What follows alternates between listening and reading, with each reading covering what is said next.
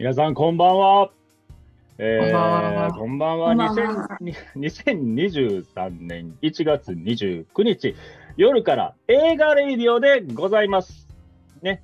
えーこれは Zoom から配信を、あの、 Zoom 配信というか、 Zoom でレコーディングをしているので、実は、えっ、と、私と、えー話をする他の2人以外にもたくさんリスナーの方が今いらっしゃるんですけれども、はい。えっ、と、じゃあまず、えー皆さんにご挨拶をさせていただきましょう。皆さん、えーこんばんは。えー毎月月末は、えー私、信夫から、えー夜から映画ラジオというものをお届けしているんですけれども、埼玉県新座市というところから生放送でお届けしております。えー私何者、何者かと言いますと、えー映画マニアと、まあ、映画マニアと自称しておきながら、それほど詳しくもない、えー普段は国際交流関係の仕事をしている信夫と申します。よろしくお願いします。はい。で、えっ、と、それぞれ 行きましょうか。自己紹介。えっ、と、鹿児島のセクシーガール、めぐみさんでございます。ちょっと一言ちょうだい。あー皆さんこんばんは。ちょっといつもと紹介のされ方が違ってちょっと嬉しいんですけど、あれいつもなんかセクシー担当じゃなくておバカ担当みたいな言われてます。鹿児島のめぐです。えっとはい私は、はい私もそんなに映画めっちゃ詳しいとかじゃないんですけど、まあちょっと偏ったところ偏った映画が好きな、えー鹿児島人っていう感じです。えー九州で今ミュージカルをですねこのキャナルでやるんですけども、まあ、そこに向かっても走りつつこの映画ラジオも楽しみつつはいやってる感じです。今日はよろしくお願いします。ミュージカル的な話もね、えっと、後ほど最近どうですかっていう話を振ろうと思いますので、その時に聞かせてください。では、えっ、と、一番の、えー若造ではない、えっ、と、若者、えーマットさん、えー行きましょうか。えっ、と、夢は映画字幕や名古屋の大学生、マット。どうぞ。若造です。こんばんは。えっと、えっと、なんていうの映画見るの大好きで、去年は218本鑑賞で、えっと、今年は今23本今見てまちょっす。と待って。早い、すごいちょっと。待って。1月29日で20 23 本やろ。ほぼ毎、毎、ほぼ毎日じゃないですか。すごいね。なまあ、夢は映画字幕屋ということでね、まあ、その辺の話もね、ポコッと、えートークの中から出てくるかもしれませんけれども、大学、次4年生なんですかね。はい。でございます。はい。で、えーこの番組がどういう性質のものか説明をさせていただきたいと思うんですが、えー夜から映画ラディオと称して、えー映画好きを自自称する者たちがですね、え1年ぐらい、えーこういうことを続けてるんですよ。えー毎月月末ぐらいの土日どちらかに、えー、ズームでこういうふうな、えー番組と銘打って、えー皆さんに集まっていただいて、こういうトークをしているんです。ではっきり言って、ここでの映画レビューって独断と偏見に満ちております。なので、僕らが感じるように、皆さんが感じてもらわなくても全然大丈夫。ね。なんなら、すごい変な感性してるやつばっかりですから、特にめぐみさん。ははって。はいで、皆さんね、こんな、あの、まあ、まあ、パ僕、セクシーって言いましたけどもね、セクシーなあのお顔されていらっしゃいますが、えー好きな作品、レコメンドする作品、過去に何があったかというと、えー、ソーとかね、ソーって知ってる？あ、マイティー・ソーのソーじゃないですよ。あの、ノコギリの方のソーです。あの、体の猟猟奇的な映画なんですけど、そういうものをね、おすすめするようなお姉さんでございますが。はい。えっ、と、あと、塚太郎っていう名古屋に住んでいる、また、これまた大学生の女の子がえー常連でいるんですけど、まあ、今日はお休みということで、この人もね、感性変なんですよ。ね。えー、大体、あのーあるテーマに、あのー沿って、その時のトークをしているんですけれども、ホラーの回があったんですよね、去年。ホラーの回なのに、ごめんとする映画が E.T. って、あったやろ ?E.T. ホラーじゃないやん。変な感性なんですよね。まあ、そういう子もいます。ぐらいですね。はい。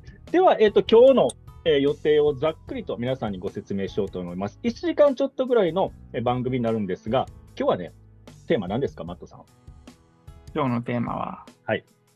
ハッピーな映画です。そうです。ハッピーになる映画ということでお届けしていきたいと思います。おすすめの映画の作品をね、えーメグさん、マットさんから3本ずつ持ってきていただきまして、それについてちょっとプレプレゼンというか、まあ、突っ込んで話したり、えーいいところ何なのっていうのを話したりしようかなと思います。えーコメントもたたまにね、皆さんのコメント拾っていきたいと思いますので、チャット等も賑やかしてもらえたらなと思います。ところで、えー皆さんの近況を聞きたいと思います。あのーリスナーの皆さんもお答えいただけたらと思うんですけれども、1月29日でございます。2023年12分の1が早くも過ぎ去ろうとしてきていて、どうですか？あの、早いという、あ、あ、そうなのか。まあそんなもんかなって思う人もいるんじゃないかな。おるのか？わからないですで。僕なんかはやっぱりね、早いって思うんですよ。この間まで、ついこの間まで年末と言っていて、まるで1週間前が年末だったかな気がしているんですけれども。め、めぐみさん、マットさんどうですか？いや、めちゃめちゃ早い。なんか、うん、1月がもうあと2日で終わっちゃうって思ったら、うん、そうだね。やばい、早いですよ。でも12月もあっという間だったから、12月はちょっと参加できなかったんだけど、うん年末年始で映画見たいなって思ったり、あのなんかテレビで年末映画みたいなやってるじゃないですか。あれはとりあえず一通り録画予約して、まだそれも見れてない。もう1ヶ月経つのにさ、年末に盛り上がってる様子を1ヶ月ぐらい経った時に見んの？すごい乗り遅れてるよ。とりあえず予約だけは全部したんだけど、まだ一個も見れておりません。そのまんまそーっと削除しようよ。もう いやいや結構好きなやつがあったから、みたいなハード。ディスク圧迫するぜ。そういや、そうなんですよ。でこの間ね、いや、これ全然余談やけど、僕の家のね、みんな今ビデオ、あのま VHS とかの人いないと思うんですよ。大体そのハードディスクドライブがついた、あの、録画の機械、機械っていう あの言い方もおじさん臭いですけど、機械使って皆さんご覧になってるんじゃないかなと思うんですけれどもね、この間、そのハードディスクに入ってる番組一覧をね、たまたま見たんです。いうちのやつの。あのね、あの、ソチオリンピックとかが出てきた。えいいつやねんっていうね、あれ2016とかそんなんじゃない？えそうかな。その2回ぐらい前の羽生結弦がなんか回転してんのをなんかね、撮っとったみたいですね。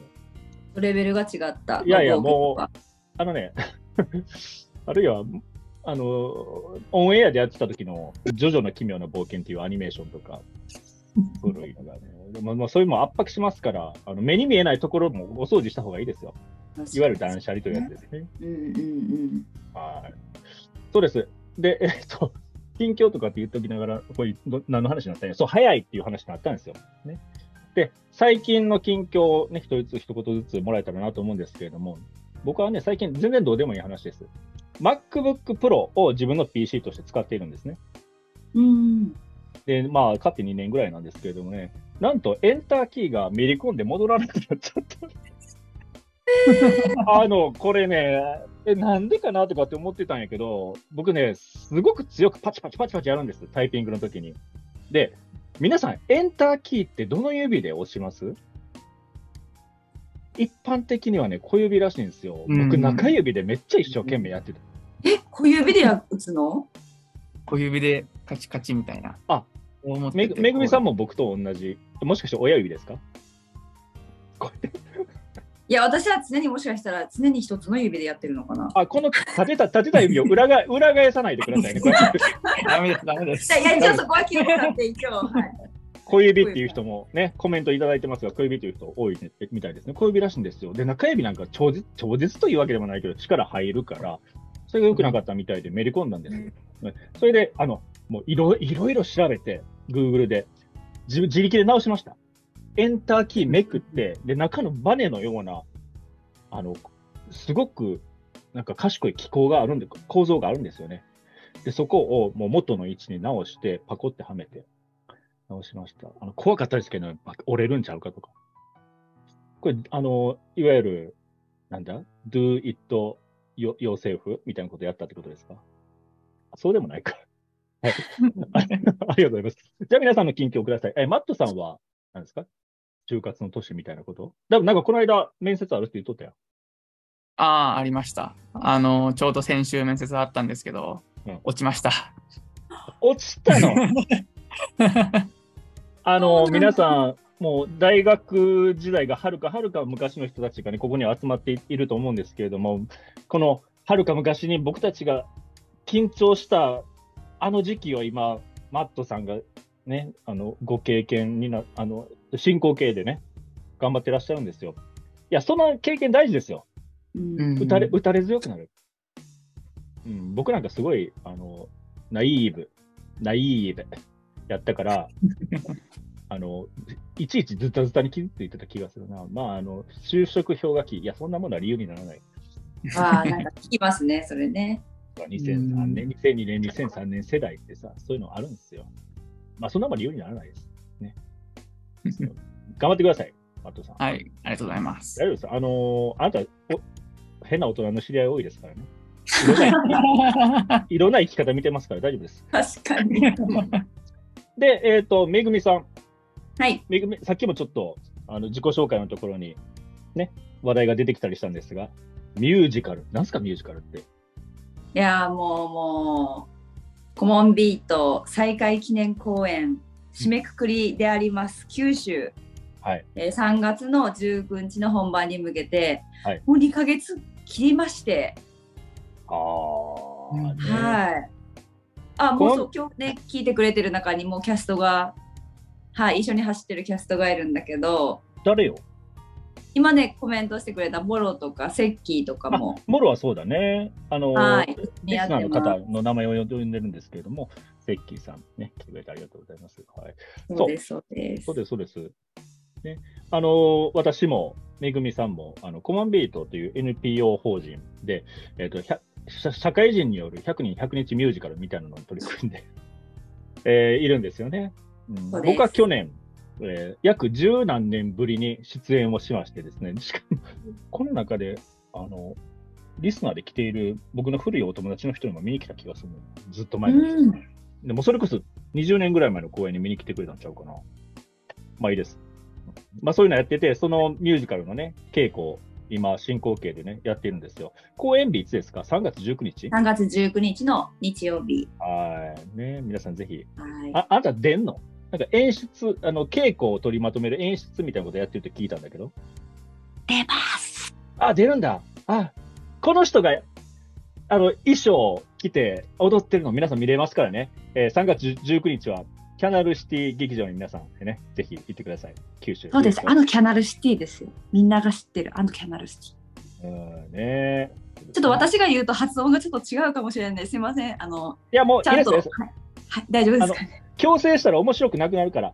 あなたの鹿児島弁を僕は、あの、楽しみにして、頼りにしてますからね。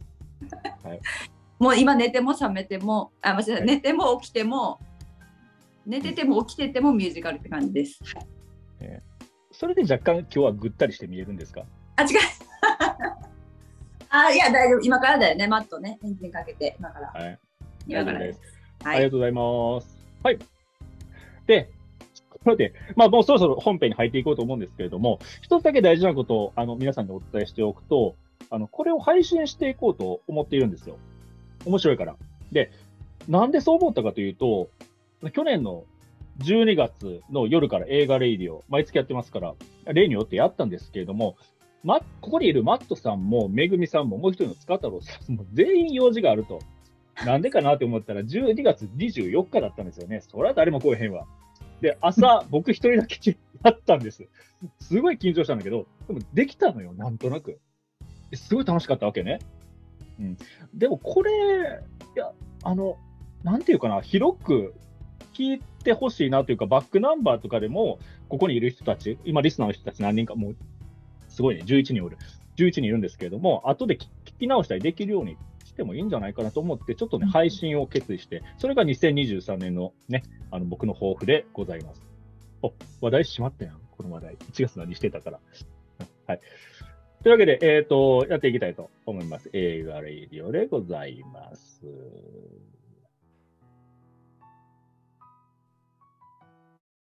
では、ここからテーマトークに入っていこうと思います。スライドを流しますので、皆さん見てください。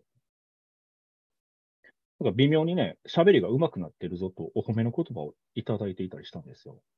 やっぱ、信夫の一人でやってたあれもすごかったから、やっぱすごいなと思ってます。いや、あんた見てへんやろ？あの、後でデータ共有したけどさ。み、み、み、み、み見てます。絶対見てないやん。こんな奴らです。果たして、どんなまともな話題が出てくるのか。ハッピーになりましょう。えああのコメントいただいております、セッキーさんからのコメント。見えるラジオみたいでめちゃくちゃ良いです。ありがとうございます。ね、そうですね。そううん、コミットさんという方もあの常連のリスナーになってくださっていて、今、 Zoom でやってるから、リアルタイムにあのこの場所に、この時間に、えっ、と、つないでもらわないと聞けないっていう非常に不便な、でもね、付き合ってくれてるんですよ。皆さん、本当にありがとうございます。ありがとうございます。では参りたいと思います。夜から映画 radio。今日はハッピーになる映画を、あの、独断と偏見に満ちたレビューでお届けしていきたいなと思います。はい。まず私から、まあ僕、うん、これはね、基本的に僕が喋りはするんだけど、えーここにいるメンバーのあの奇想天外な、えー えーのレコメンドをお届けししようと思っているので、僕のは1個だけ、とりあえずね。いきますよ。はい。キングスマンでございます。おおいや、あのね、ちょっと、ちょっと喋らせてください。あのね、キングスマン。これは去年の、これ、マットさんいつの回だったっけ？11月かな。うん、アクション映画を取り上げた時があったんですよ。で、その時のめぐみさんのおすすめでございます。で、すげえ。すごく熱烈に、あの、いいよ、いいよと言うんですよ。で、このね、僕はあの、キングスマンのパッケージを見て、このポスターですね。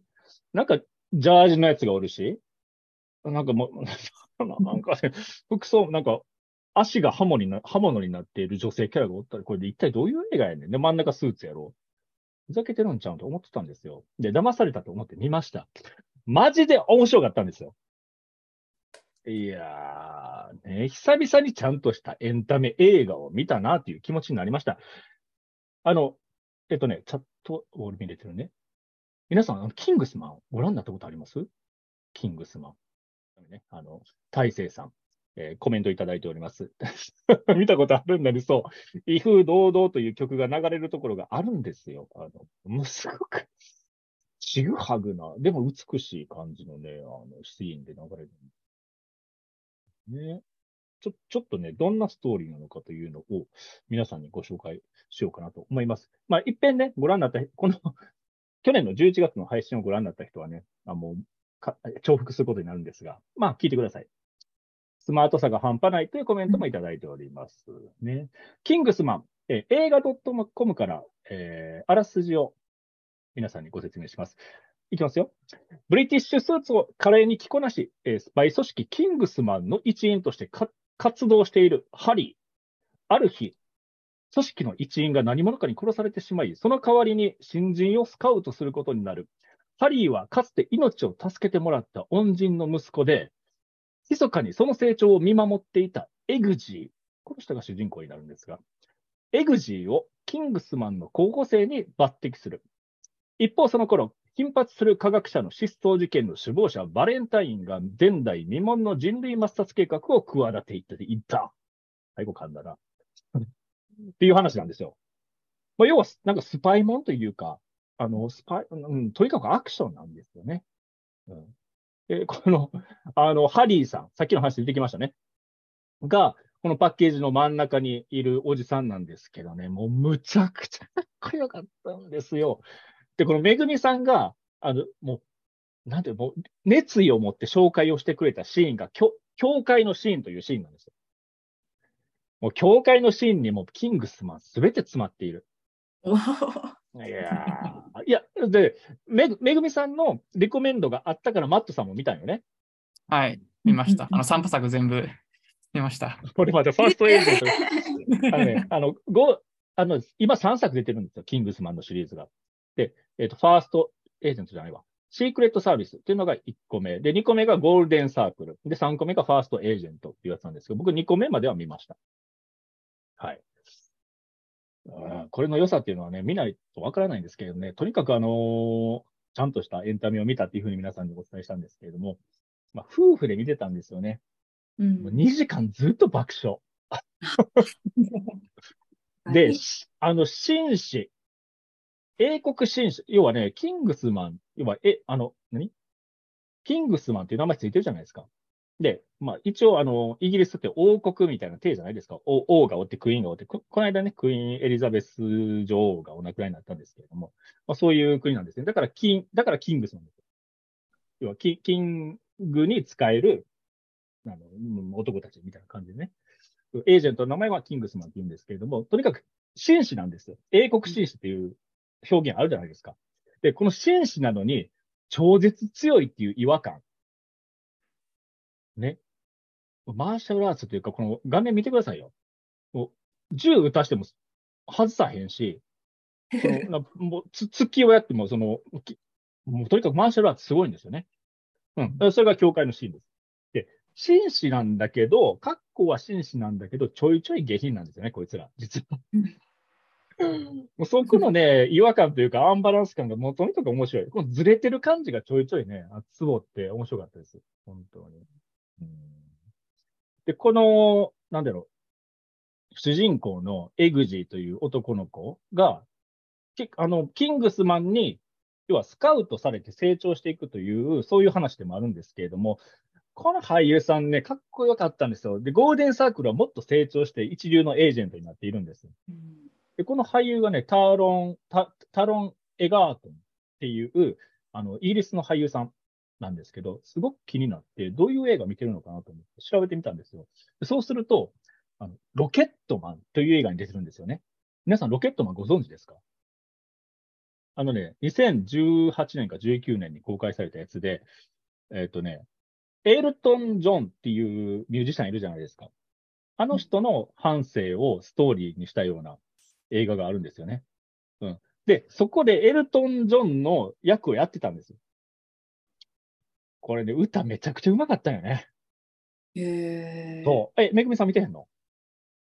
見てないです。見た方でも今なんか。か再現、再現り、あれがすごかったって、さっきさんも言ってる。あ、本当？うん。あそうですね、コメントいただいてます。えーロケットの再現率がすごかった。そうなんですよ。ね。なんていうか、まあ再現率すごかったね。今日はあの、キングスマンの回やからロケットマンまで喋りたいといえば喋りたいんだけど、体張ってたなっていう感じ。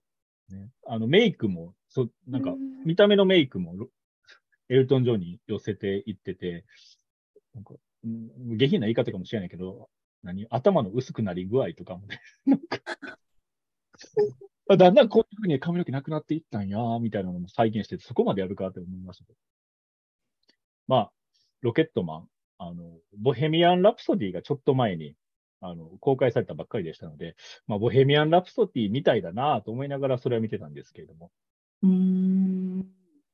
これ、ろあの、僕のハッピーになる映画でした。まあ、スパイ映画でハッピーになるかどうかっていうのはね、皆さんちょっとわからないですけれども、とにかく僕はね、あ、めぐみさんが、あの、こあんな風にもう熱烈に、えっ、と、紹介をしてくれた、その気持ちが分かって、それがハッピーでした。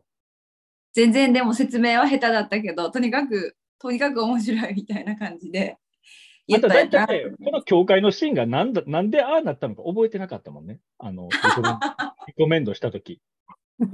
なんだったかは覚えてないんだけど、とにかく、みたいな。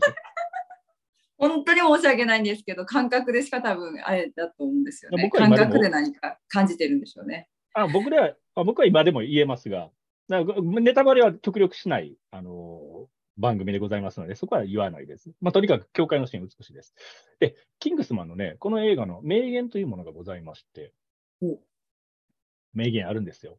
え、マットさん覚えてる？覚えてますよ。ハハリーさんはもう一流のキングスマンなんです。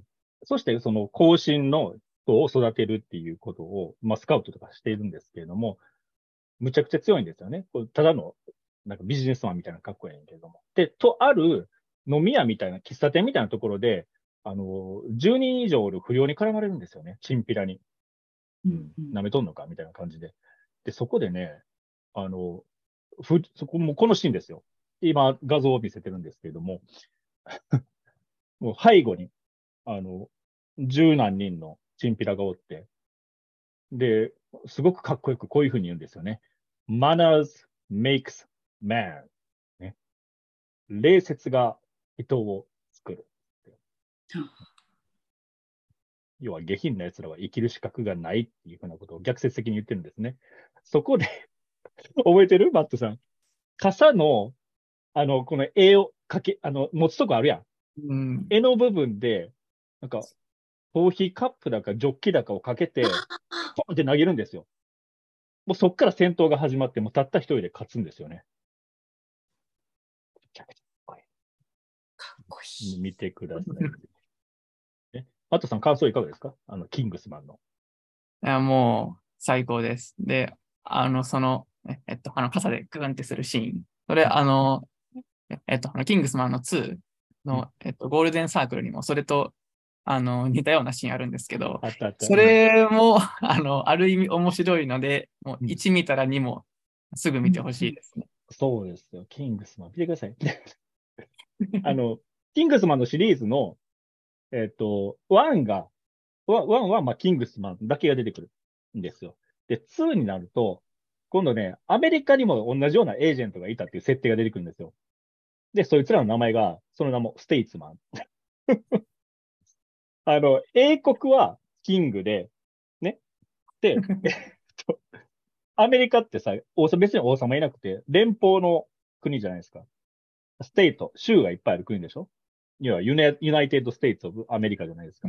だからね、ステイツマンと呼ばれる、スーツじゃなくてカウボーイみたいな奴らがいるんですよ。だからそれも面白かったよな。ちょっと、ちょっと、あイギリスがアメリカバカにしてる風なところも いや、これはもう解釈次第なので、皆さんとにかく見てください。ね。キングスマンでございました。わあ、嬉しい。はい。じゃあ、ここから、えー、めぐみさん、それからマットさんのね、作品紹介に行きたいと思います。はい。じゃあ、めぐみさんから参りましょ。う。えー、めぐみさんの作品、参りますよ。マイ・インターン。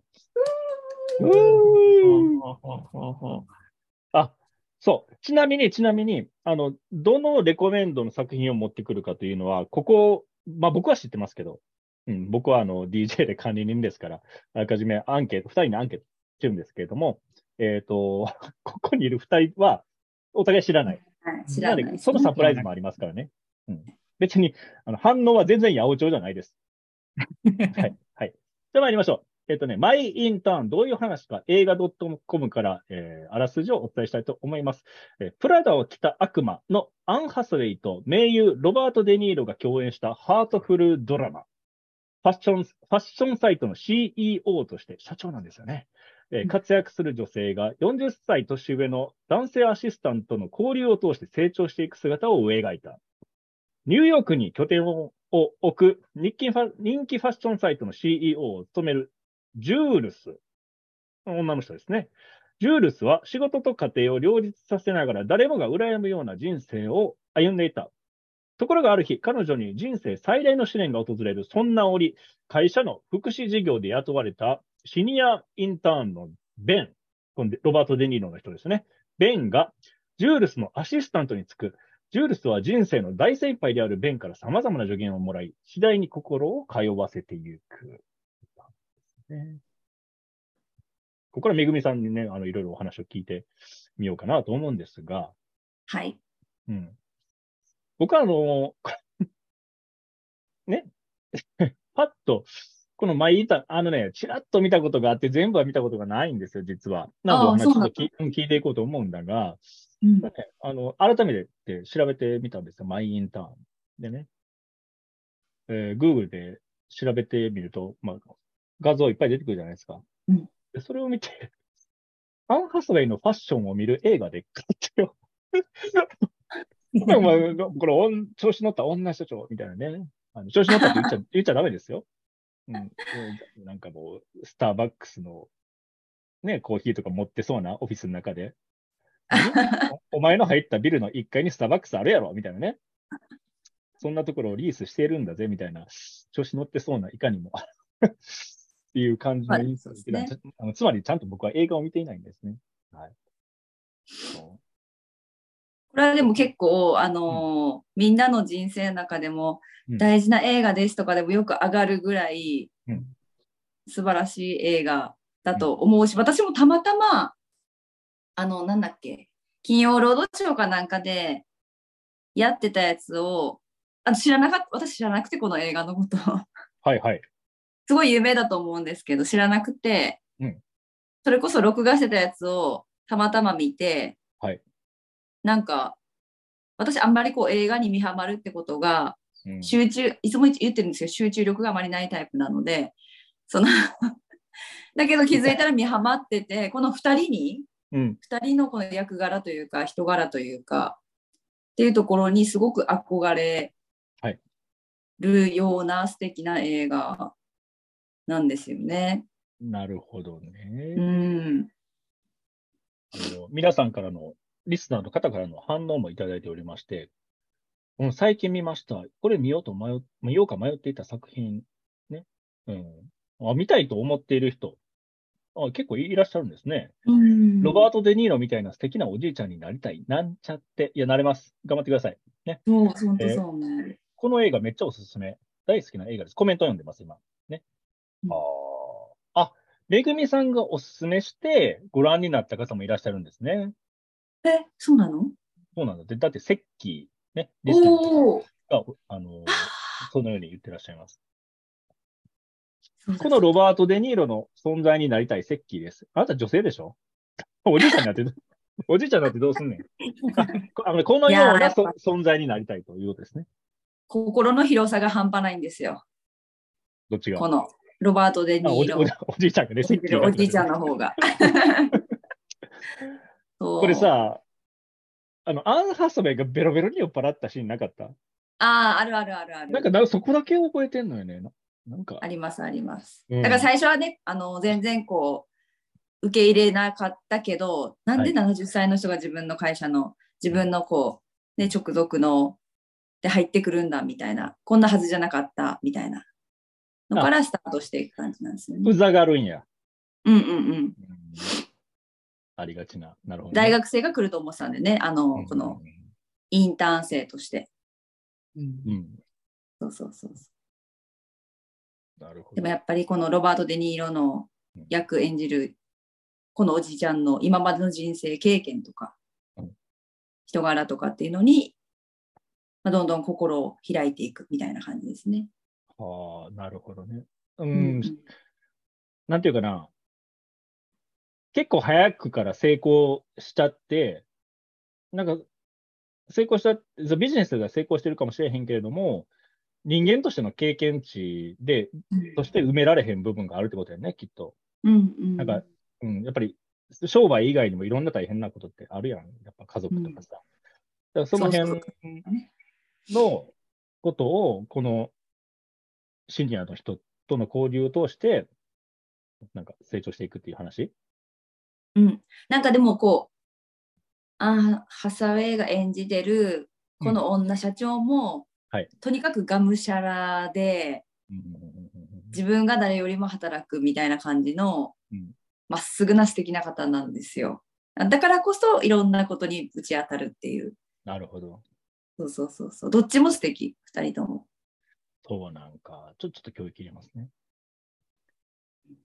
なんかそう、女性としてさ、でこれあん。まり、あの、僕嫌味で聞くわけじゃないんだけど、むちゃくちゃ成功しちゃってる女性みたいなのを見て、その、まあ、じ同じ女性側としてうん、こんな調子乗ってんなとかって思思わないの？じゃあ、ちょ、ごめん、こういう質問する僕がねじ曲がってるのかもしれないけど、であんまり成功しちゃってるやつみ映画で見るの嫌やねん。あ僕僕自身が人生うまくいってきたと思っていない部分もあるから、正直言うと。今幸せよ。いろいろ、いろんな意味で。うんでもなんか、早く成長した、しちゃってる若い、若若くから成長しちゃってる人とかね。僕ね、あの、ウルフ・オブ・ウォール・ストリートっていう、レオナルド・ディカプリオが出てくるやつ、むちゃくちゃお金、なんか億万長者になって、まあ、シャブチュエにもなって、なんかお金にまみれてむちゃくちゃになっちゃうような話があるんだけど、あれ見て、見てるときにね、すごい嫌な気持ちだったよね。うん。ちょっとこれは毛色が違うけど、え、メグさんどうよ？このアン・ハサウェイを見て、あ、素敵。思うんだ。これあうんなんかただ単に成功して偉そうにしてるっていう感じではなくて、はい。要は自分が責任を取る立場だからっていうところがガンガンこう映像とかにも出てきたりとかするからそれをひっくるめてすごいなっていう。なるほど、なるほど。そうそうそうそうだから、あのさっきのぼうが準備してくれてた画像にもうんもう会社内を、このオフィス内を自転車で走らないといけないぐらい忙しいんですよ。あ、ちょっと待って、もう一回見せましょう。あのオフィス内なんで。音声だけであの聞いているそのラジオリスナーになる方は、多分あのん見えないんですけど、これはね、僕はい今喋りながら、あの絵をえあの画像を見せて、めぐみさんにね、見せているんですが、これですね。電話をしながら、自転車に乗りながら、オフィスの中を移動する。それぐらい忙しい。あこれは調子乗ってるんじゃなくて、忙しいんだよね。調子乗ってるんじゃないんです。あのーちゃんと見ます。そうかそう。なんですよ。なるほどね。マイインターン、面白そうですね。見たい見たいと言ってた人がいたので、多分ね、見たい気持ちに皆さんなってきたんじゃないより。うんうんうんうん。僕は今ね、あの、40代入って、まあ、しばらく経つんですけれども、まあ、このようなおじいちゃんになれるのかな。相変わらずちょっとね。ね、チャランポランな感じで生きているから、まあ、人生の目標が見つかるといいかなという感じで、そういう姿勢で見ましょうか。おすすめ度5、結構高いですね。うん、もうなんか心に残る映画というか、だからずっと、はいあの録画も消してません。私にしては珍しく。ああ、なるほど。何かあったと時には見よう、見ようっていうので、いつも見たりしてます。ああ。ね、めぐみさんが、あの、レコメンドの、まあ、このマイインターンをね、おすすめにしたいと僕に連絡をしてくれるんですよ。で、その時に一言、ね、コメントを添えてくださったんですけれども、こんな大人になりたい。あ明日からまた頑張ろうと思える。いつでも心にマイインターンっていう風なね、コメントをくださいました。マイインターン、皆さんね、ぜひご覧になってくださいでは次参りましょう。ああ、うわ、すごい明るい画完面が。成が、完成が 出ましたよ。えー、ハイスクールミュージカル、The Movie ということです。おすすめ度5。これも5なんだ。大好きなんですなるね。ほどね。まあ、どんな、えー話なのか。ちょっとね、ごめんなさい。音楽でかくない？大丈夫？大丈夫。?OK、大丈夫 OK。はいはい。じゃあ映画 .com からあらすじをご紹介しましょう。世界中に熱狂的なファンを生んだディズニーチャンネル初の、えー大ヒットテレビ映画。イースト高校のバスケ部の人気者トロイと数学が得意な優等生ガブリエラ。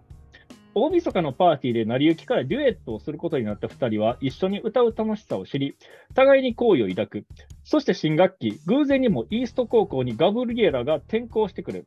再会を果たした2人は学校主催のミュージカルのオーディションに一緒に参加することを決めるが、いいいかにもイケイケなハイスクールライフ。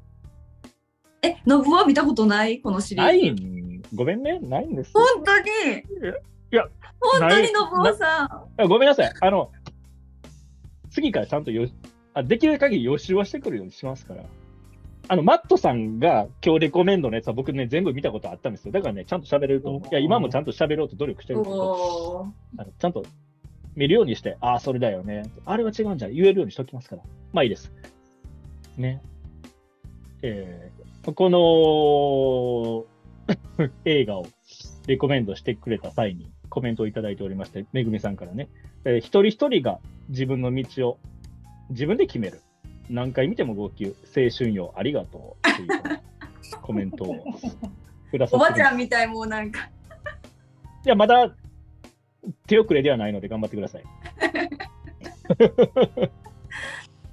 そうですね。いや、これはそのザ・ムービー、2008年のやつは、まあ言ったら一番最後の作品で、それまでに2作品出てるんですけども、それが、え私が20代前半ぐらい、今34歳なんですけど、あ、ばらしちゃいましたね。はい。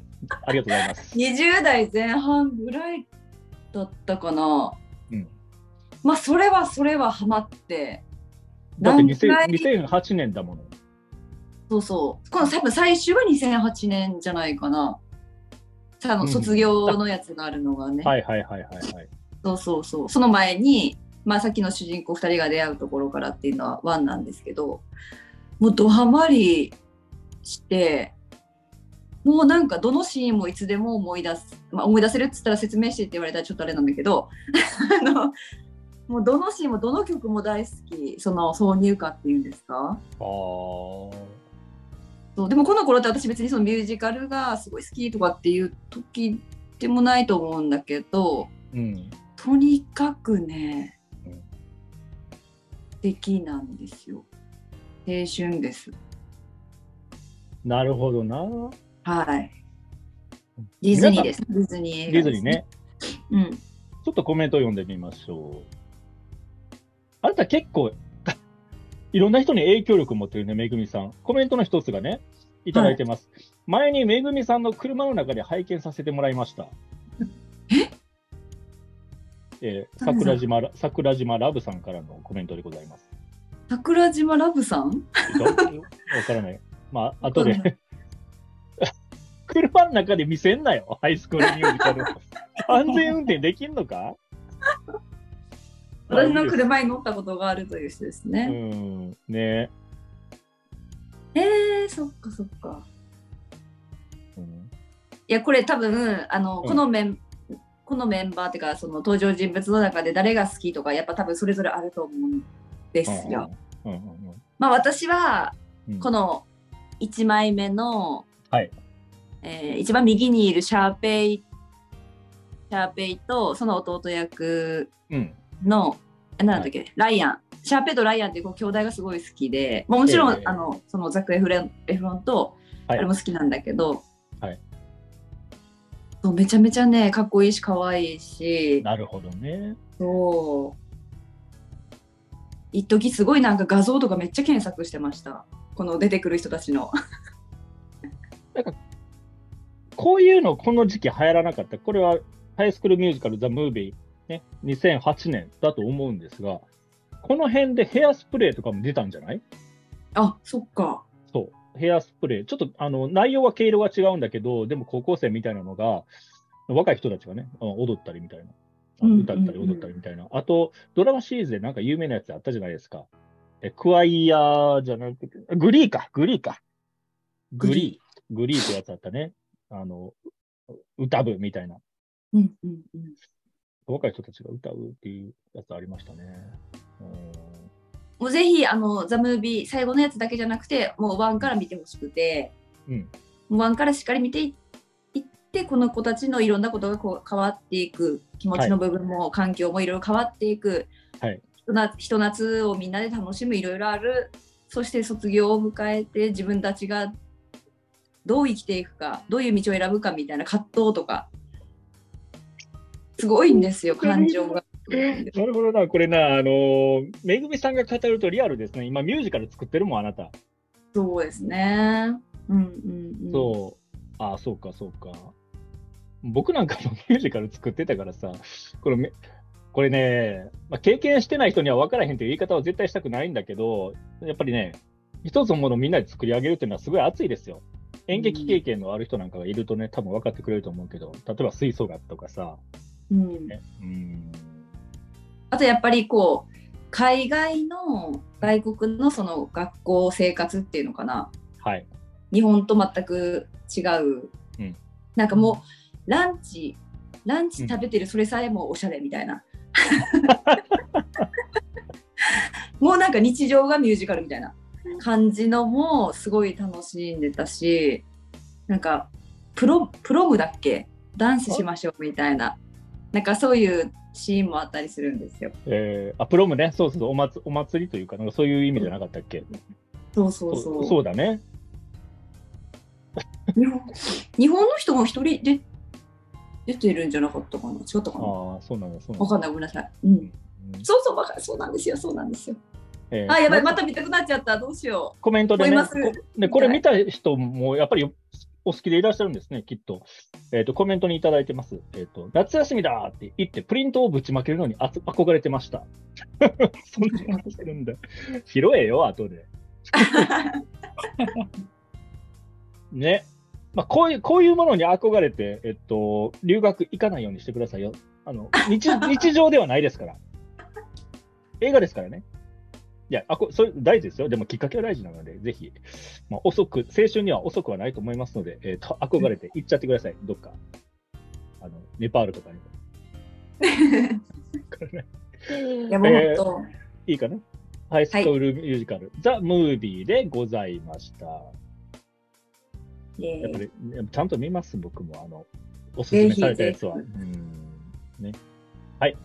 じゃあ、えーめぐみさんの最後のレコメンドの作品参りましょう。皆さんコメントありがとうございます。ね。えー続けて参りますよ。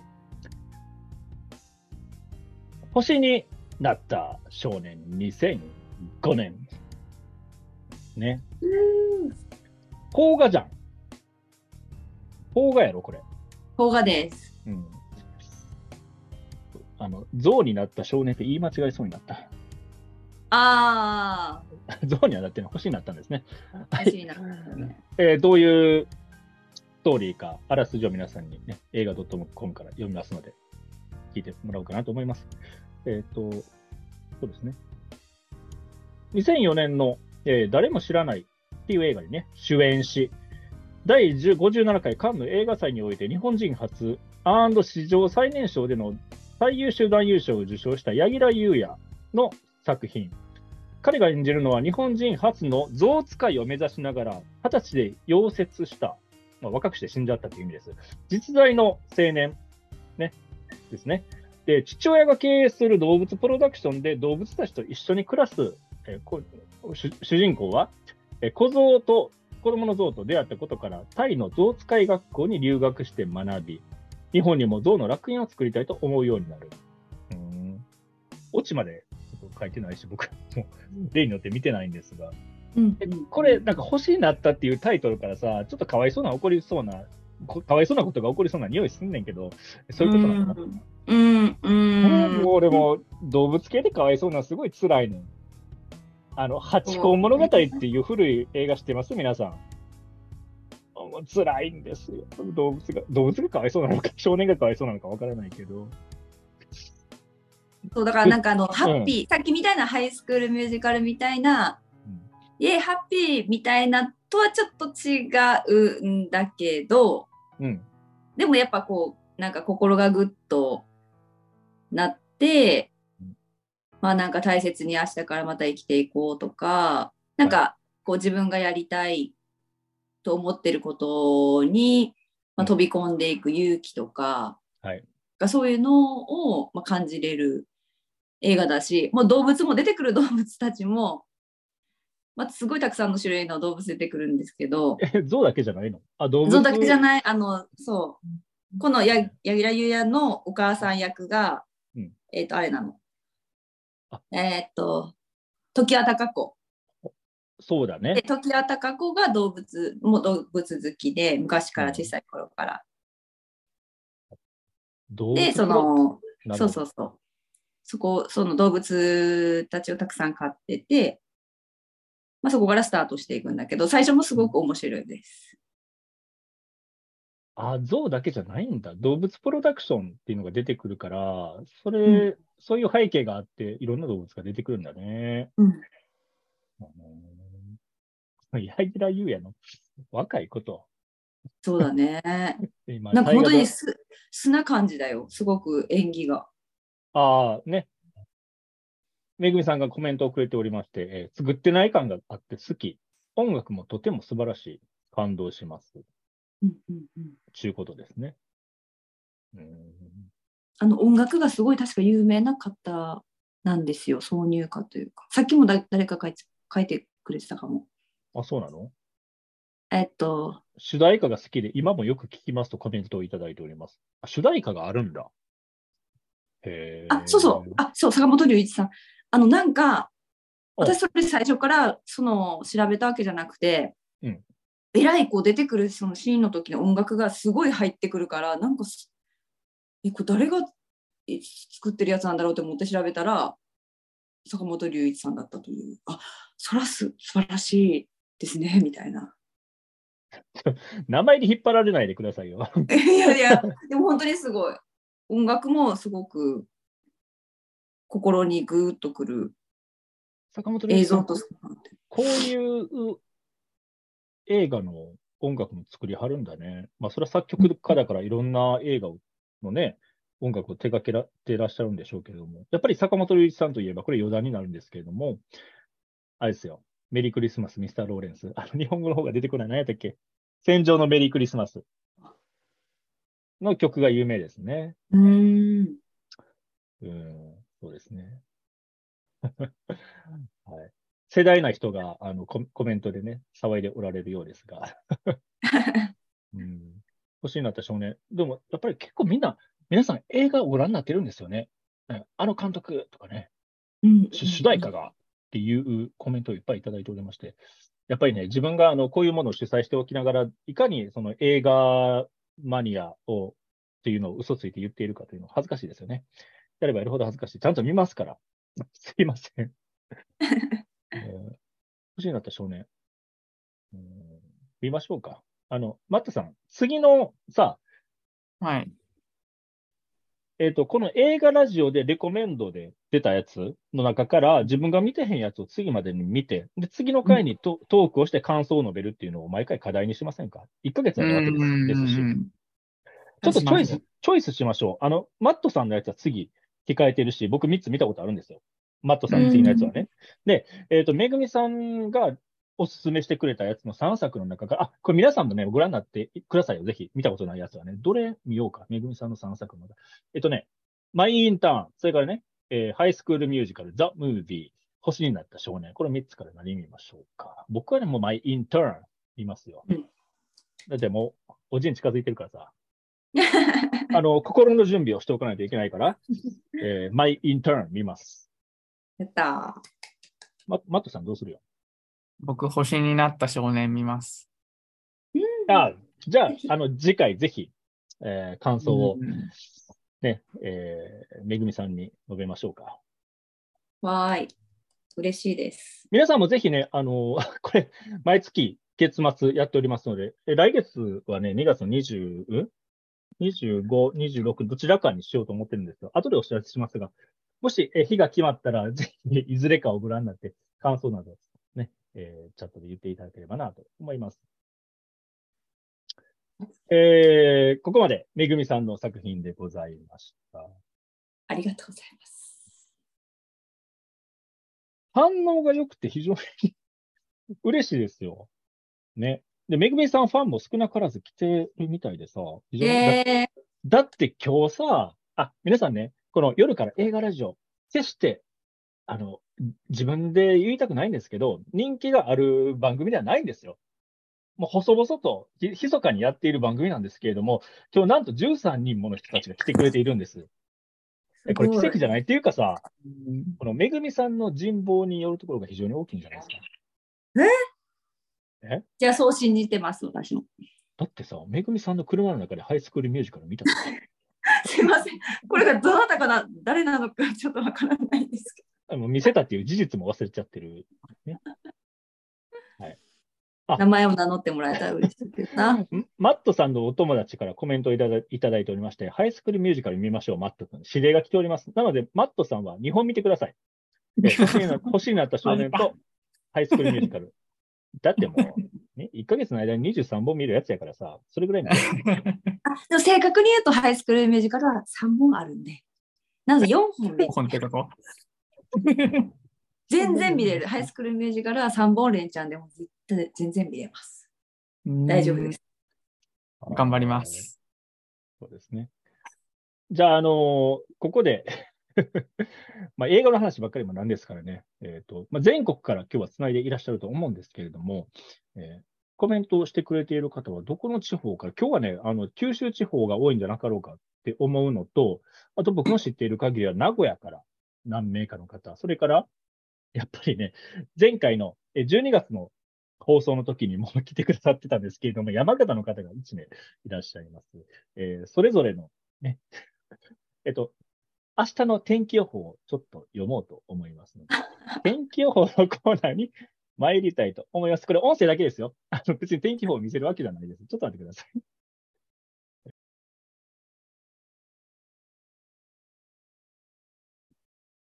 じゃあ行きます。30日は低気圧が東北付近を通過するでしょう。山陰や北陸は雪で、北日本も午後に雪となり、雪や風が強まりそうです。関東から近畿、山陰は日差しがありますが、山沿いを中心に雪や雨でしょう。四国と九州は朝は雨や雪ですが、次第に高気圧に覆われて、日中は晴れそうです。沖縄も昼頃から晴れるでしょう。最高気温は全国的に29日より高いですが、真冬の寒さが続きそうです。皆さんお気をつけてお過ごしください。はい。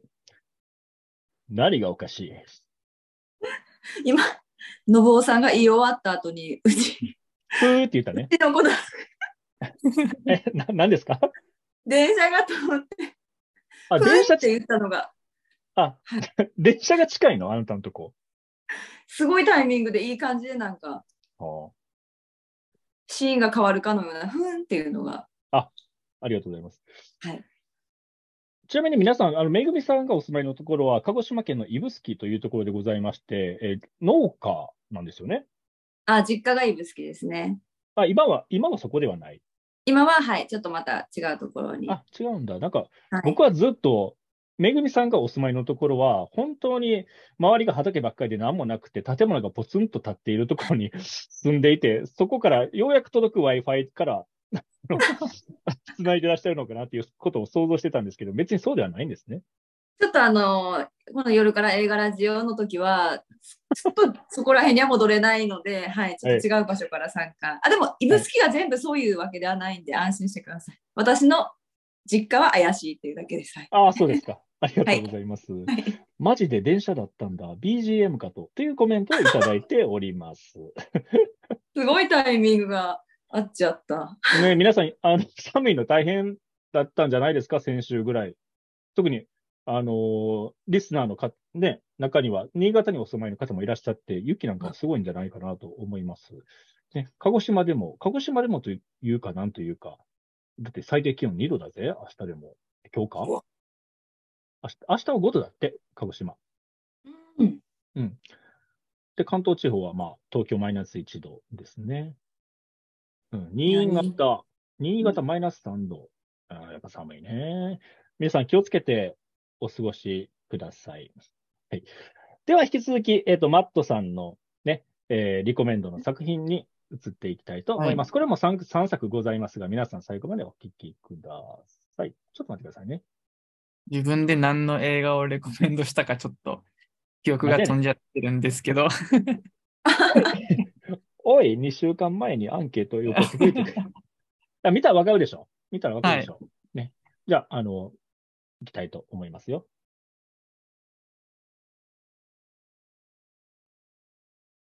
じゃあ、マットさんの、えー作品でございます。はい。ガタカ。あガタ、ガタカ。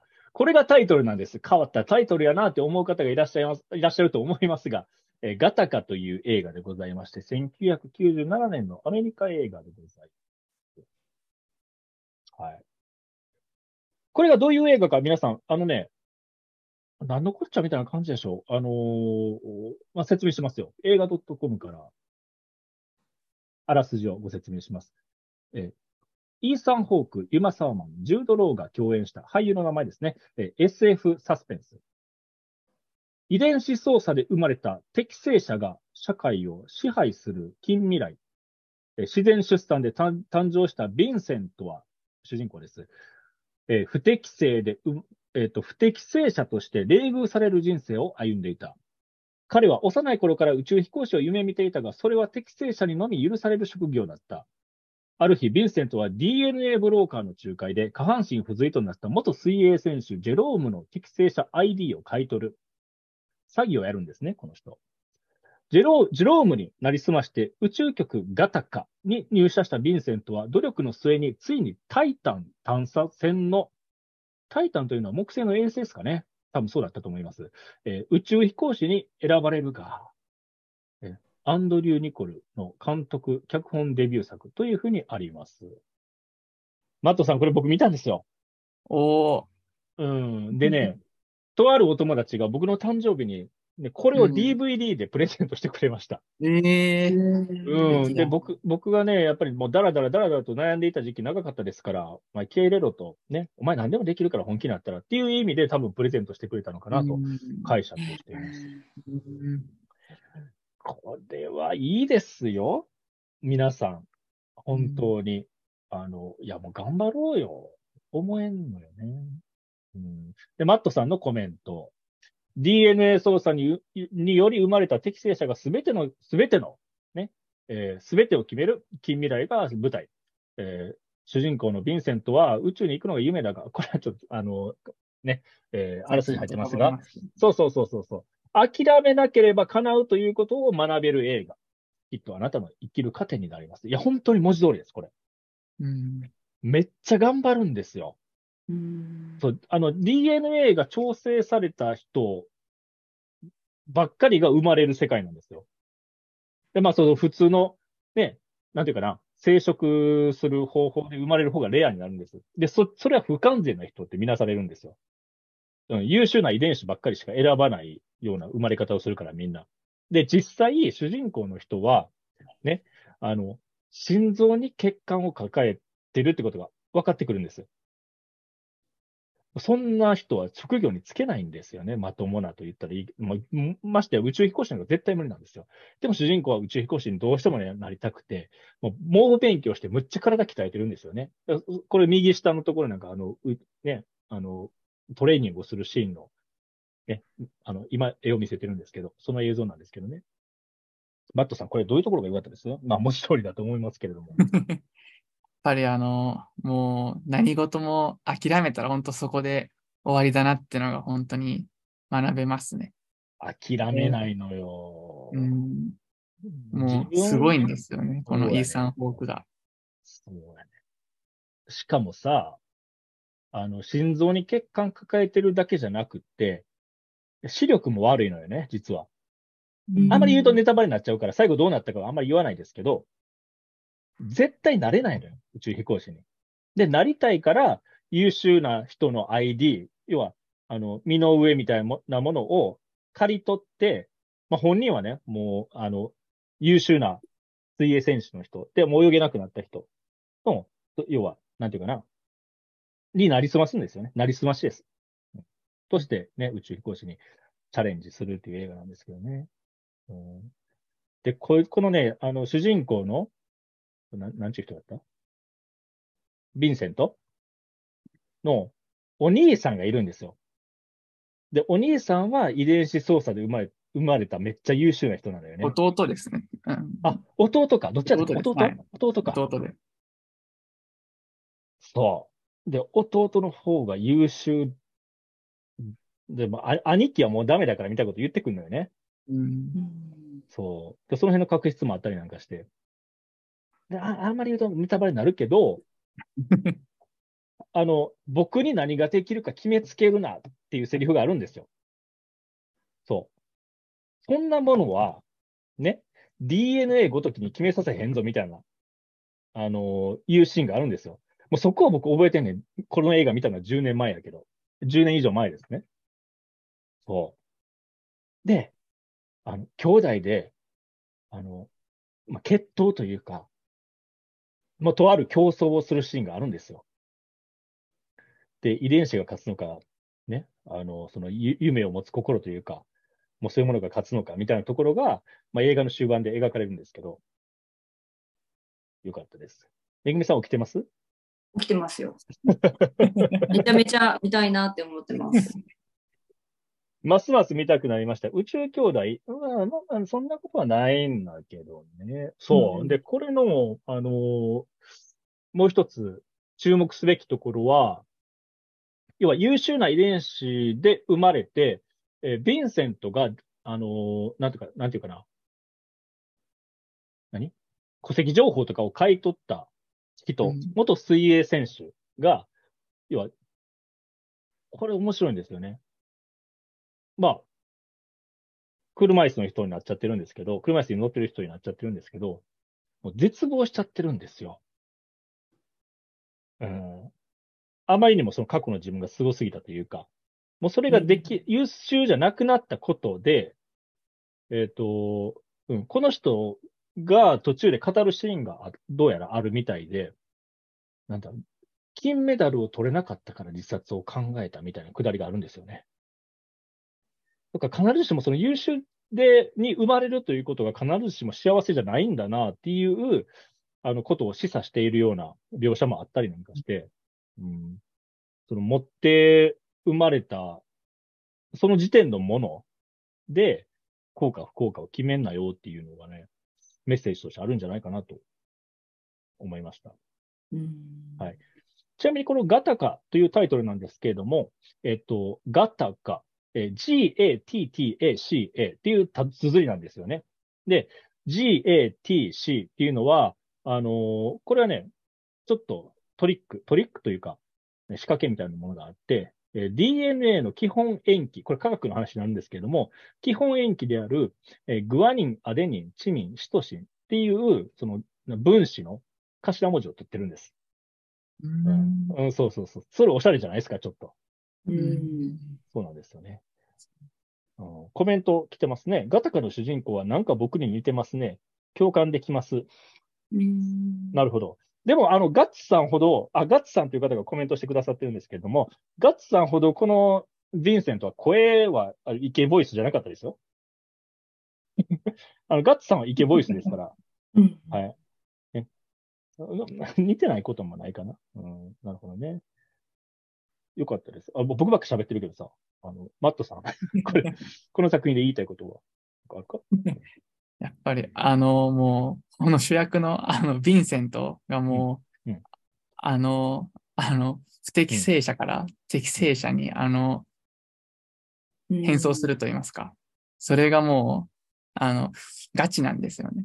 まあ、あ、の、えっと、尿検査とかもあるし、あと、えあるえっと指紋、指紋検査、血液検査、もう、そ毛髪検査とかも。う、で、あるあるある。それも、それも、あええっと、あの、全部、あの、えっと、準備して、通る、通るっていうふうになったんです。で、も、あの、身長の差があって、あ、そうやった、そうやった。で、こればっかりはどうしようってなってたんですよ。で、そんな時、本人より低いんよね。いや、ヴィンセントがちょっと大きいんですね。あ、あ大きいそうやったっけ？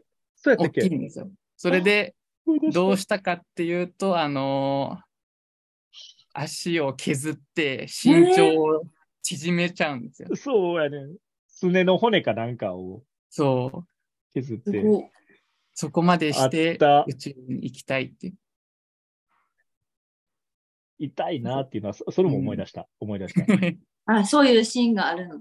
あんねんな。うんそうそう、身長も似せないと。うん、バレちゃうから。要は、まあ、個人データが水泳選手のやつだと、そっか。一致しないから、そう。そう、そこまでなりすますんよね。うん。でも、なんかずっと隠しをせるかというと、そうでもなくってみたいなところもあったりして。うん。うん。でも、検査する人が、まあ、け発見したりとか発見しなかったりとかっていうのもあって、その辺のくだりも面白いです。うん。うん。ガタカはね、あの、やっぱ、うん、おすすめですよ。本当に。うん。削るシーンみたいですね。あそ削るシーンはそこまで？違います。違います。あの、そこじゃない？グロイサーが出てくる、グロいのが出てくる映画ではないです、全く。グロさは全くないです。全くですもう、あのあの、削ってるシーンをもう映すとかはないので、ないです。そういうの苦手な人も安心して見れます、そこは。皆さん、あの、お、苦手な人なんですね。皆さんにお伝えしておくと、あの、めぐみさんは、このような、あの、セクス、鹿児島のセクシーガールですけれども、あの、専門ホラーですから。ね。えーあの、ハンニバルでも見といてください。ないんですよ、そんな。そういう映画じゃないからね。はい。ガタカでございました。じゃあ次参りましょう。いきます。来ました。コーダ。はいはいはいはい。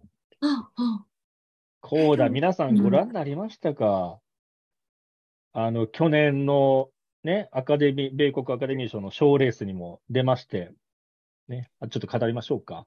はい、コーダでございます。まあ、あと、これ含めて2個ですから、皆さんね、まあ、折れる方は最後まで追っていただければなと思うんですが、はい。えー映画 .com からあらすじを皆さんにご紹介します。家族の中でただ一人耳の聞こえる少女の勇気が、家族や様々な問題を力に変えていく姿を描いたヒューマンドラマ。2014年制作のフランス映画エールのリメイク。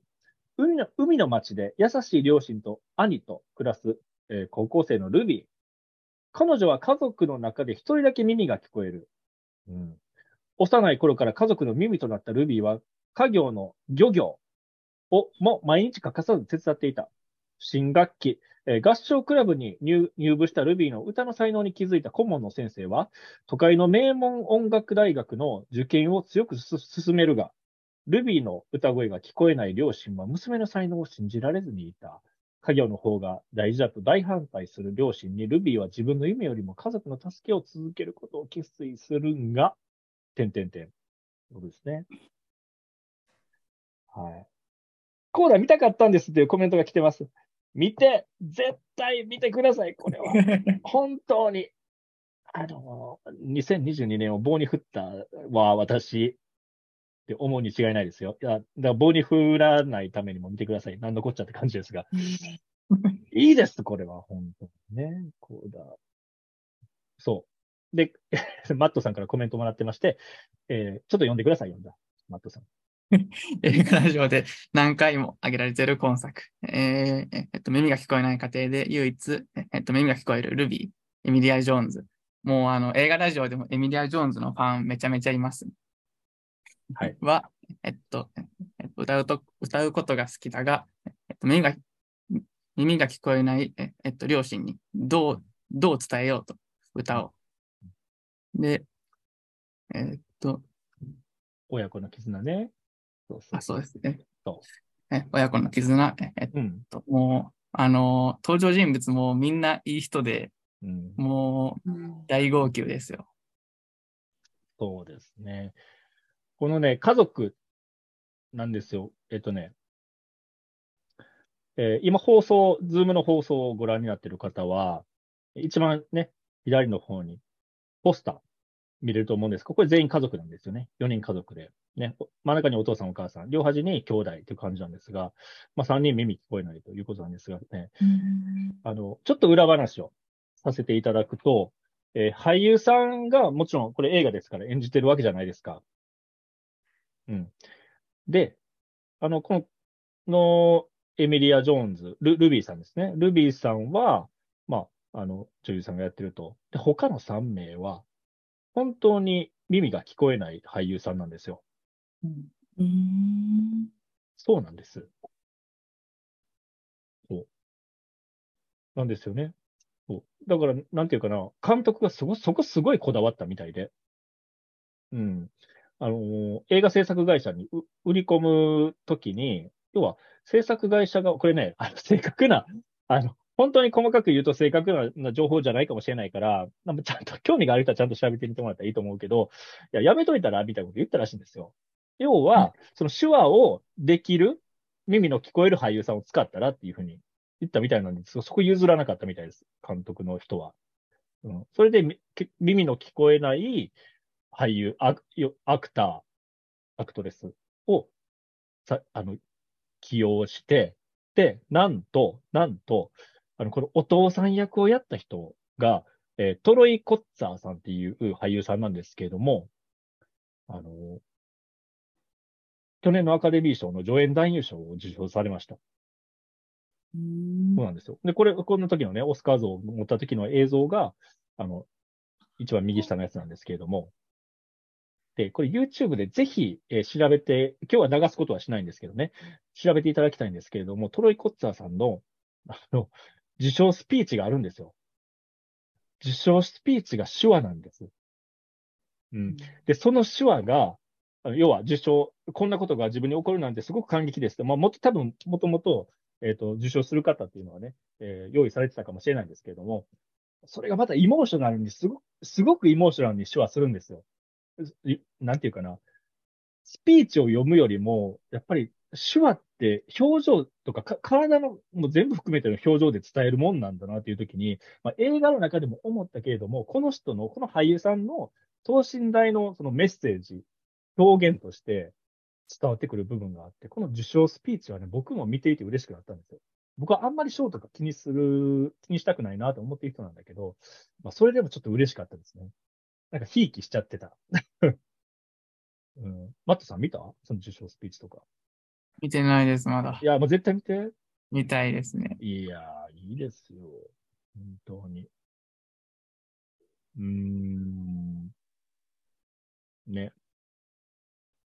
あ、なんていうか。また先生がいいのよね。ルビーさんの、あの、才能を掘り起こす。うん。で B そうそうそうそうそうそう。で、家族、どうや、その、なんていうかな。レッスンに教えるんだけど、あの、特別レッスン組むのよね。この主人公の女の子のために。だけど遅刻してくんねん。なんでかというと、家業の、あの、その漁業のお仕事の方も大変だから。うん。で、次遅刻したらお前絶対もう教えへんぞみたいになってくるんだけど、でもどうやらその家の方が大変らしいっていうことをね、先生が気づいていくっていう、結構心が温まるような話もあったりとか。うん。で、耳が聞こえへん、うん、家族の人たちやからね、娘が何に必死になってるか全然わからへんわけ。うん。でもそれが、あの、応援したくなる共感に変わるような、なんか、やっぱり瞬間とかもあったりするんですよ。もうそこ見てほしい。ね。これまるで僕が自分がおすすめする映画のように喋ってるけど。いや、見たから なんですよ。ね。ちょっと待ってください。今、あの、関東地方で地震があるみたいです。え？あのね、ミシって揺れてます。まあ、こういうこともあるでしょ大丈夫ですか？う。大丈夫です。多分ね。はい。うん、うん大丈夫ね。多分ね。皆さんお気をつけくださいよ、ぜひ。えーコメントもいただいております。えー会場にいる他の俳優たちが手話で拍手して、そう。手話で拍手してる。手話の拍手って皆さんわかる？こうやって手叩いてもわからないんですよ。こうやるんですよね。うん。で、このトロイ・コッツァーさんが受賞した瞬間は、わーっていう拍手じゃなくてみんなこうやっちゃったんですよ。それもな、なんというか、ね、心温まるものがありました。ね、あ、こうだ、ご覧になったんですね。うん。モロさん。ね。そうですね。そうなんです。ありがとうございます、皆さん。ぜひ、えーご覧いただけ、気になる方はね、ご覧いただけたらなと思います。これは、あの、損しないです。保証します。うん。まあ、あの、お約束的なせ成功物語みたいなのはないことはないけど、にしても、やっぱりそういうものを見るのはね、気持ちいいもんですよ。はい。では、えー一番最後の作品、参り、これ2本目やんね。ガタカやって、コーラやったから。うん。じゃあ、あと皆さん、ほんまにがっつり1時間半やってんな、俺ら。あと1個ですから。あと1個ですから。これ1時間ぐらいがちょうどいいな、きっとな。でもまあ、配信を考えたら、ね。まあ、これぐらいでも聞く人は飛ばし飛ばし聞くでしょう。はい。ラースト、その彼女、2007年。これ、あの、ここのラジオのプレゼンのためにね、ちょっといろいろ調べてたんですけれども、僕ラースとその彼女、この映画を僕は見たことがなかったんです。あ、そうなんですね。そう。で、調べていると、なんか、えらいメイクがおかしな女の子出てくるなって思ってたんですよ。うんうんうん。なんか出てくる写真の女の子、なんと人形だったんですね。ちょっと、あれと皆さんに、どういうことか。もうね、すごい違和感感じてたのよ。ちょっと皆さんにちょっとね、映画 .com のあらすじをご紹介したいと思います。これ最後の作品ですから。はい。えー君に読む物語、ラースとその彼女。ね。君に読む物語、16歳の合衆国のライアン・ゴズリングが主演。第80回アカデミー賞脚本賞にノミネートされた、さされた。うん、そうなんだ。内気な青年とその周りの人々を温かく描くハートフルドラマ。監督は新進気鋭の CM 作家、グレイズ・ギレスビー。これ全然、ストーリーじゃないじゃないやんけ。ここからです。雪が降り積もる田舎町、優しくて純粋なラース、主人公ですね。えーラースは町の人気者だが、ずっと彼女、彼女がいないために恋人がいないんですね。えー家族は心配していた。ああ、なるほど。そんなある日、ラースが彼女を紹介すると、兄夫婦の元にやってくる。しかし、ラースが連れてきたのは、等身大のリアルドールだった。これがおすすめの5ですよ。ハッピーになる映画として。ね、あの、マットさんのおすすめポイントをね、読むと、えー、何であろうと、もう人が好きになった人やものを拒んではいけない。認めてあげたいと思える作品です。そうです。えー、まず、僕が言いたいのは、このライアン・ゴズリングという俳優さんなんですけど、僕はこの人が見た、この人が出ている映画を何個か見たことがあるんですよ。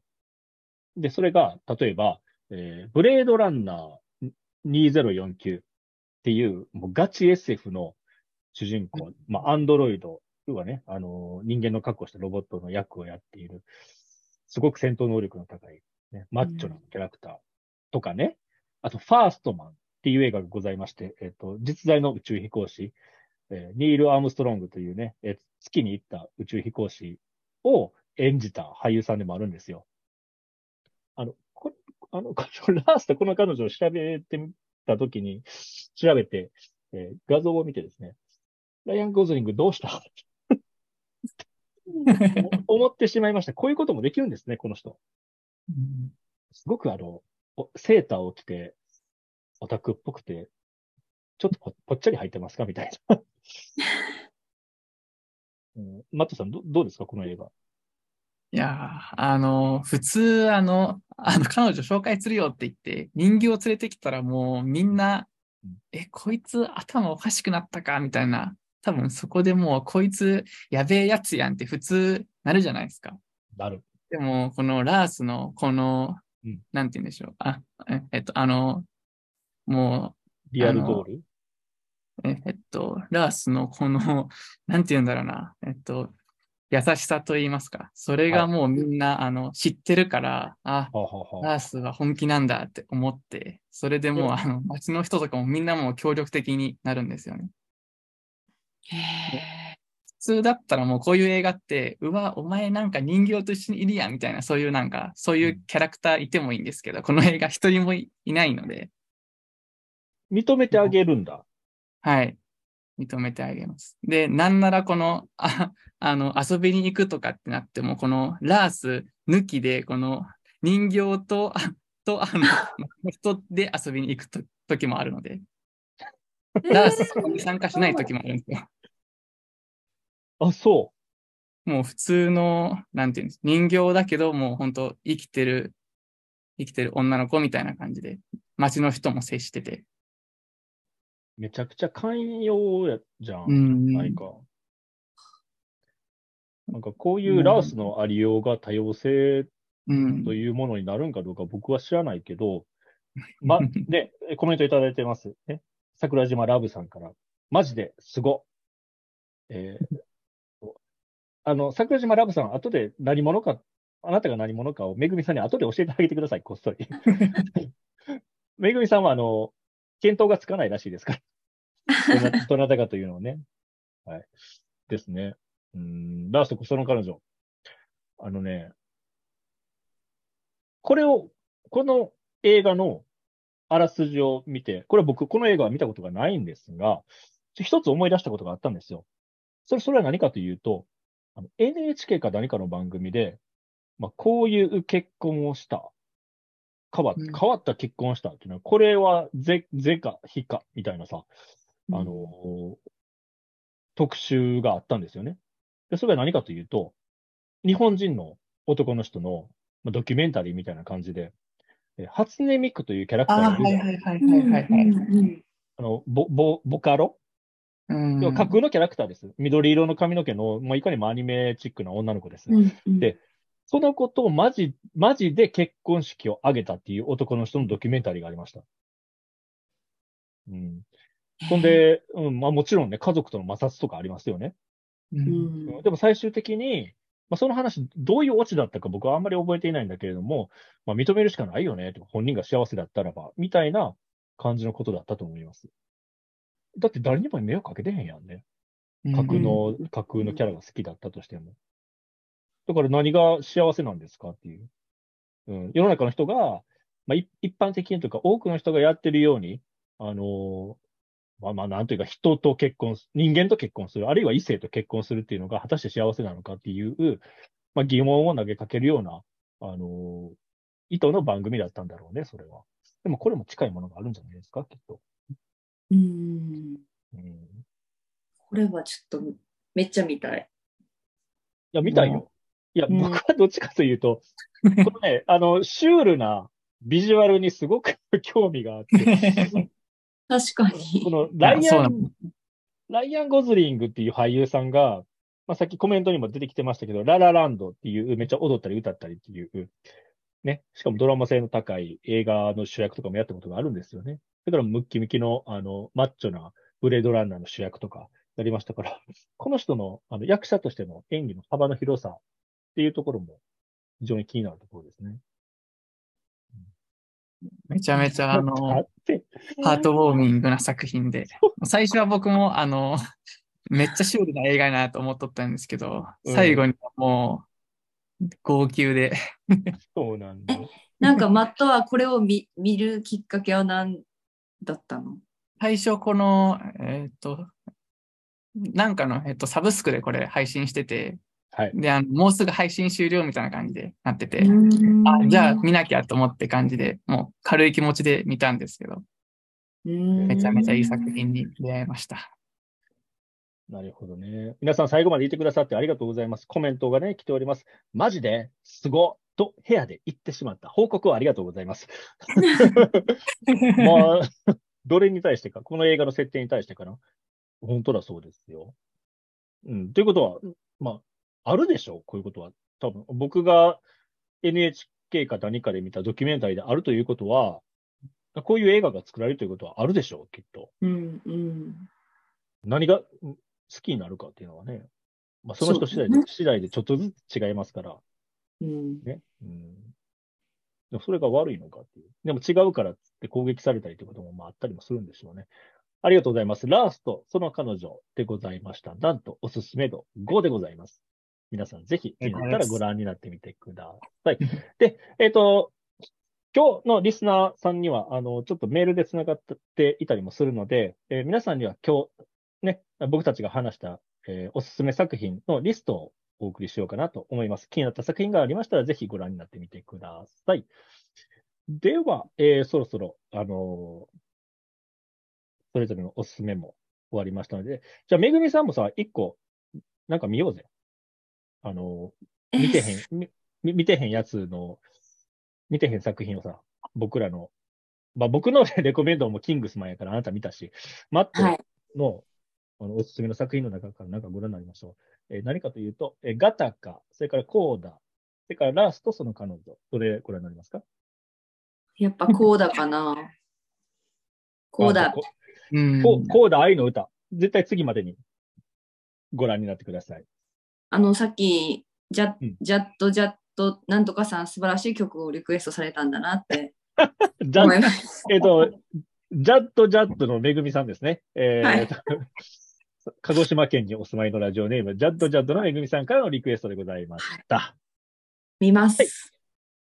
では、えーもう最後のインフォメーションに入っていきたいと思います。皆さんね、長い時間お付き合いいただきましてありがとうございました。楽しんでいただけましたでしょうか？こんなので。まあこんな感じでやっていて、まあこれが思んないと言われたら、さようならって言うしかないんじゃないかなって思わないですけれども、別に見てください。ぜひ次回も。はい。ここでお知らせでございます。お知らせ。夜から映画ラジオ配信するよ。配信することにしました。しかも、僕は方々で、えー今年はラジオ放送を作るんだ、番組を作るんだって言って、言い回っておりますので、これやるしかないです。視聴できるようになります。なので、ただいま制作の段取り中でございます。どういう形になるのか。YouTube, は多分確実だろうね。YouTube、それあるいは、えっ、と、ポッドキャスト、Spotify、それとか、あの、個人でラジオ放送を上げれるようなアプリがあったりするみたいなんですよね。ちょっとやってみます。うん。で、もし決まったら皆さんの方にメールで、えーメールとかいろんな方法でお知らせしたいと思いますので、ぜひお楽しみに。で、次回予告です。やること決まってるんですよ。えー実は2月6日平日なんですけれども、えー12時から、えー夜から映画ラジオ番外編ということで、あの、僕の別のお友達を、えーお呼びまして、シンガーソングライターのお友達がいるんですよ。で、その人が、えっ、と、大の、えードラえもんマニアでございまして、えー映画ドラえもんスペシャルをやろうかなと思います。で、これは収録しまして、またね、皆さんが後から視聴できるようにしたいかなと思っています。で、それから、えーここのメンバーで行う、えー夜から映画ラジオ本編、まあ、本編、本筋？の方ですね。メインの方は、えー次回のテーマ、ホラーでやろうかなと思っています。めぐみさん、絶対来てください。え、もうミュージカルが結構本番近くなるからしんどいかな？20練習、練習後になるかなと思うんですけど、逆にちょっとハイテンションでいいかもしれません。調整して来れたら嬉しいな。いや、ホラーだったらちょっとやっぱ行かないと、あれですね。なるほどですね。ありがとうございます。ぜひ、えーおお越しいただけたらなと思います。皆さん、ね、またお知らせさせてください。本当はね、こあの、塚太郎という方も、えね、えーもうメンバーもう一人いるので、いやこいつ面白いですよ。科目ですけど。はい。じゃあ、えー、1時間半近くの長きにわたり、えー皆さんご参加いただきましてありがとうございました。今日はこれでそろそろ終わりにしていきたいと思います。クロージング。